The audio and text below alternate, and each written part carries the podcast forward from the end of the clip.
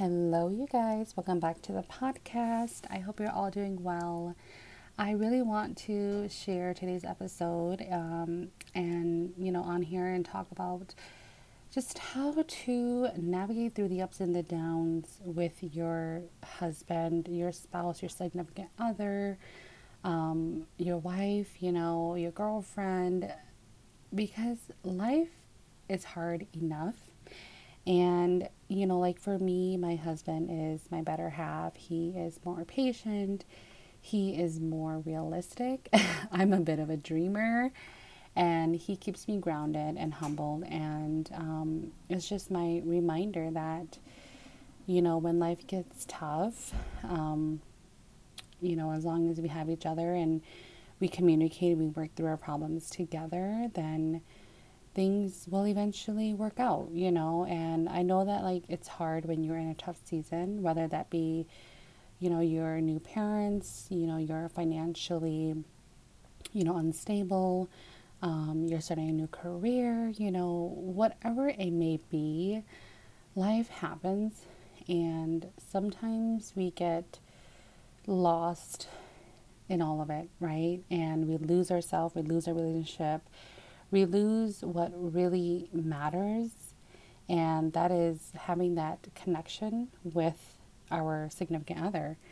And that's something that I don't really talk about on social media. I don't really talk about my marriage or, you know, my husband. He doesn't really care for social media, and so he doesn't really have like an online presence like how I do. But Um, you know, every now and then I'll post a picture of us or a picture of him with the kids. And I just love, I just love watching him be a dad. Um, and that goes into the first tip on how to just navigate through the ups and the downs. And really that's stopping, you know, stopping what you're doing and taking a look at your significant other and seeing them for who they are. And remembering why you love them.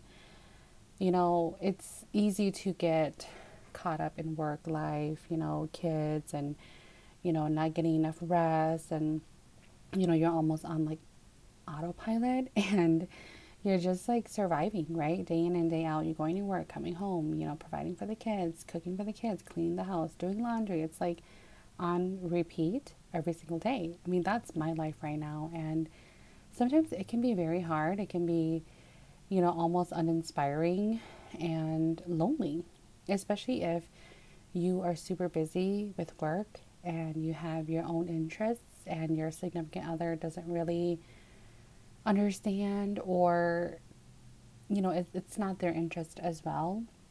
Sometimes you can feel like you're drifting apart. So during times like that where you notice that, you know, you have both been very, very, very preoccupied with your own things.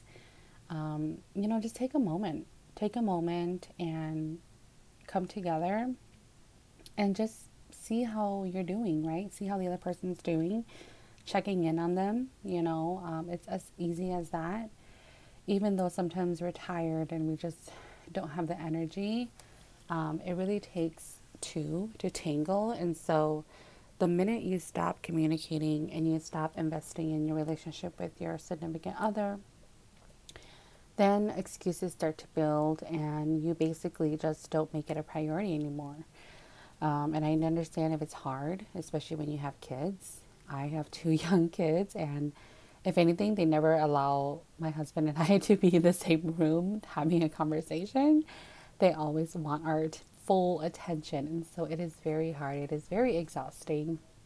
So plan activities, plan little things, plan, you know, just little things that you can do throughout the day to check in on each other, little things that you can do to, hey, you know, I'm going to send you a text, like, how are you doing? You know, I miss you. And, you know, gosh, today I had a whatever day. And, you know, like just to com- continuously check in on them, send them little messages throughout the day.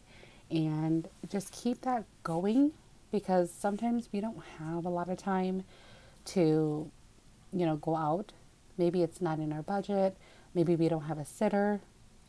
So depending on your situation, you know, it may not work out that way.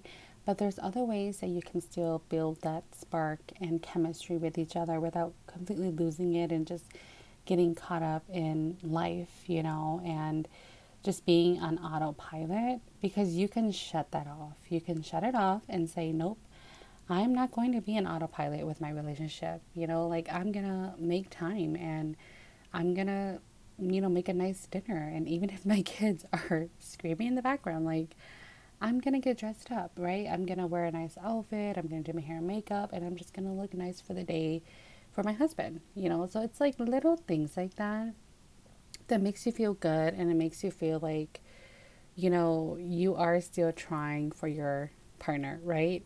I think a lot of times, like, people think that you have to, like, go above and beyond, and you have to go and spend money, and, you know, et cetera. But it truly is the small act of love, the little, the littlest things that we do that make the greatest impact.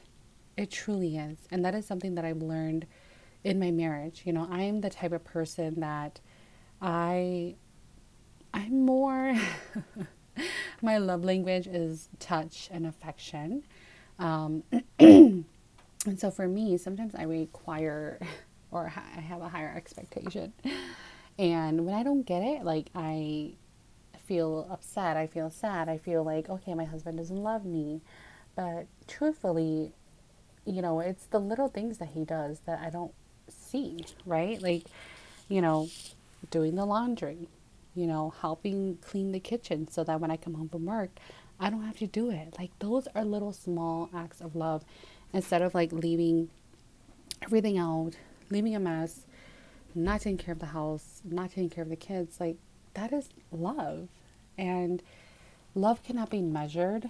And so, you know, sometimes when we feel like our partner isn't doing enough or giving enough, or, you know, like, they're not present in the moment, we have to really ask ourselves, like, what what are our expectations? Like, what what are we looking for when it comes to our partner? And the expectations that we are holding to them, you know, are we also putting in that much effort? Are we also giving it our all for us to be in a place of judgment, you know? And so really being real with yourself, that's one of the toughest, toughest things, right? Because we never want to be wrong. I mean, that's just how we are. But the reality is that when you start to look at the small things that your significant other, husband, spouse, wife, girlfriend, you know, the small things that they do, that is their love, okay? So stop holding, like, expecting all these big grand things like in the movies, you know, like, that's just not how it is. And if it is, great, that is amazing. I'm jealous. No, I'm just kidding. But you know, we have to appreciate the small things, or else we won't appreciate the big things. And that is something that I have learned in my marriage, and to this day, it it makes me, you know, love my husband even more. It makes me respect him even more. And it makes me just appreciate him even more, because it's not about the big things. It really isn't. Yeah, it's wonderful if he plans a wonderful date night, but it's the little things. I mean, he, I mean, think about it, okay? Anyone can plan a date night and it could be amazing. And then you come home and you go on about your week, and you get the same kind of, you know, person that doesn't give you any attention, or doesn't say anything to you, doesn't communicate with you. You know, that one date was so special, right?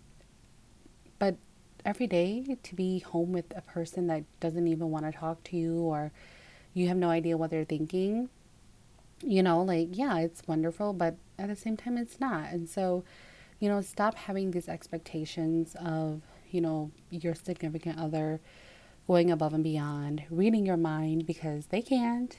Trust me, I I am I have proven that they cannot read our minds, because, you know, I used to think that he, my husband, can read my mind, but he can't. So and again, you know, it's it's really just the small things that they do that makes a greater impact than the big things that they do.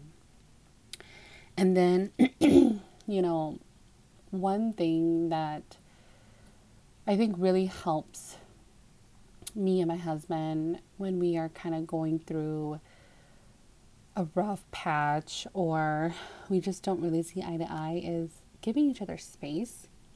I think it's okay to give each other space, especially if you are together all the time. And, you know, we're still in a pandemic, and so going out, it's still kind of scary. You know, I don't like to take my kids out unless if I really have to, or like if we plan something. But, you know, give each other space. And it's okay. It's okay if you just go out for coffee by yourself, or like go run an errand, you know, go take a walk. Take some space, take a breather, clear your mind, okay? Because when you're with someone all the time, I mean, you start to nitpick little things, you know? That was how my husband and I were. You know, I was a childcare provider. I worked from home for three years. And my husband, he worked, I think he kind of like rotated. At first, he was working weekdays. And then he went to weekends so that he can help me with my daycare when I had when we had our first kid.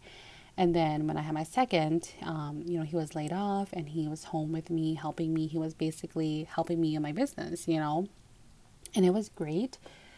It was really, really great to have his help. But at the same time, we like different things and we have different expectations.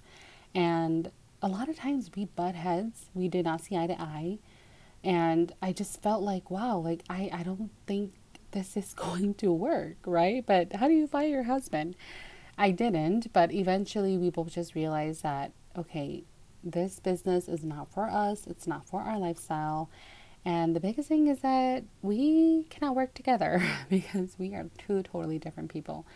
And so, you know, eventually I closed my daycare and started a new career, but realizing that, okay, we cannot work together because we're both very strong in a sense where, you know, like I like things a certain way and he likes things a certain way. And not saying that one is right and one isn't, but it's just hard to work with, you know, someone who doesn't truly understand your vision and vice versa. And so, um, you know, that was also something that I realized too, is that we needed that space. We needed that time apart. You know, I need my own thing and he needed his own thing, you know? And so it's okay to realize that, you know, your marriage, yes, at the end of the day, you come home to each other, but you don't have to do everything together. You don't have to be one hundred percent invested in what your husband is doing or his interests, his likes.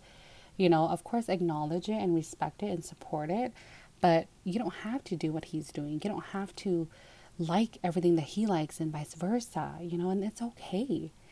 And so, you know, during that time when we are going through the ups and downs of like my daycare business and just kind of dealing with each other's personalities, like during that time, it was, it was tough, right? But now looking back, I am grateful for that experience because I realized, you know, how we both are when it comes to parenting, how it comes to, you know, owning and operating a business, working together, you know, I mean, we had a lot of fun and it was a great experience and I wouldn't want to experience it with anyone else, but would I do it again? No. You know, I love my new job and the space that, you know, I get, you know, just to kind of have that balance. Um, and you know what? Distance makes the heart grow fonder. That quote is very, very true. And then my last tip, it's a fairly a simple one, and that is just to have fun with each other. You know, like, when is the last time that, like, you and your husband just did something fun? You know? I, I think my husband, he has a really, really great sense of humor, and I do too. Like, I think that's something that we have in common is that we're both we don't take life too serious. We're not, we're not really competitive people. We're super easygoing, outminded people, um, outgoing people, not outminded, outgoing people. And, um, you know, it's, we just have so much fun with each other. You know, like I can truly be myself and, you know, I never judge him. I, I just, it's just, we have a lot of fun. And even when we're out and, you know, like, you gotta have those fun moments together, because if you don't, life will just pass you by and you just will never truly find that joy, you know. And so having fun with each other, going on date nights, you know, having a movie night with the kids, and, you know, just having that intimacy together. And I don't know, I, I don't really know how to describe fun, because I think we all have our own version of it. But I guess what I mean is just to do the things that you love together more, you know. So whether that be staying home and binge watching a Criminal Minds episode or Forensics episode or whatever it is, do it. Do more of what you love together. Okay? That is my last tip, because I'm telling you, life is short, and, you know, life should be lived. We already work so much, you know, with our jobs, with our businesses, you know, um, building foundation for our kids' futures. You know, it's like, you got to do more of what you love and do it with the people that you love, right? So I think for me and my husband, we, we're homebody people. We don't mind staying home. Um, we also love being with family. And so I think just doing things like that makes us truly happy, and it just keeps our marriage in a good place, because not only are we, you know, obviously, you know, sometimes things are rough and we have to kind of work through, you know, little like disagreements and stuff, but at the end of the day, what brings us back together is remembering that this is our life and we have to make it the best that we can, you know, with the excuse me, with the ups and downs. You know, we have to make it the best that we can and give it all that we can, because we only have one life. And not only that, but our kids are watching, you know, and I want my kids to grow up and see our relationship and, you know, see the love that we have for each other. Because for me growing up, like, I never saw that. You know, my dad, he had two other wives. And so if anything, I think I, I think I saw more pain and loneliness with my mom.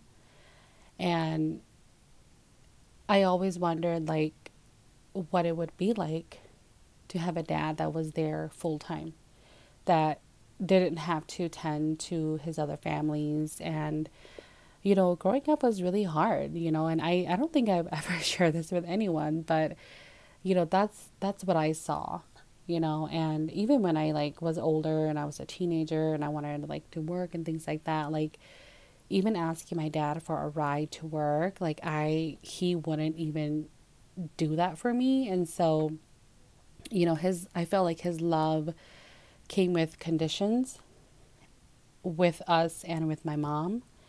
And like I said, I've never shared this with anyone before, and or how I felt. Um, but that was how, you know, my, my relationship with my dad was, you know, it was love, but with conditions. And so I just want my kids to not ever go through that, and to feel that love, that unconditional love, and to see that it is the most amazing and powerful thing.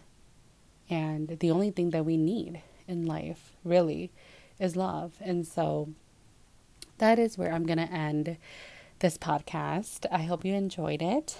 And again, I hope that you have a wonderful day, and thank you so much for listening. Bye.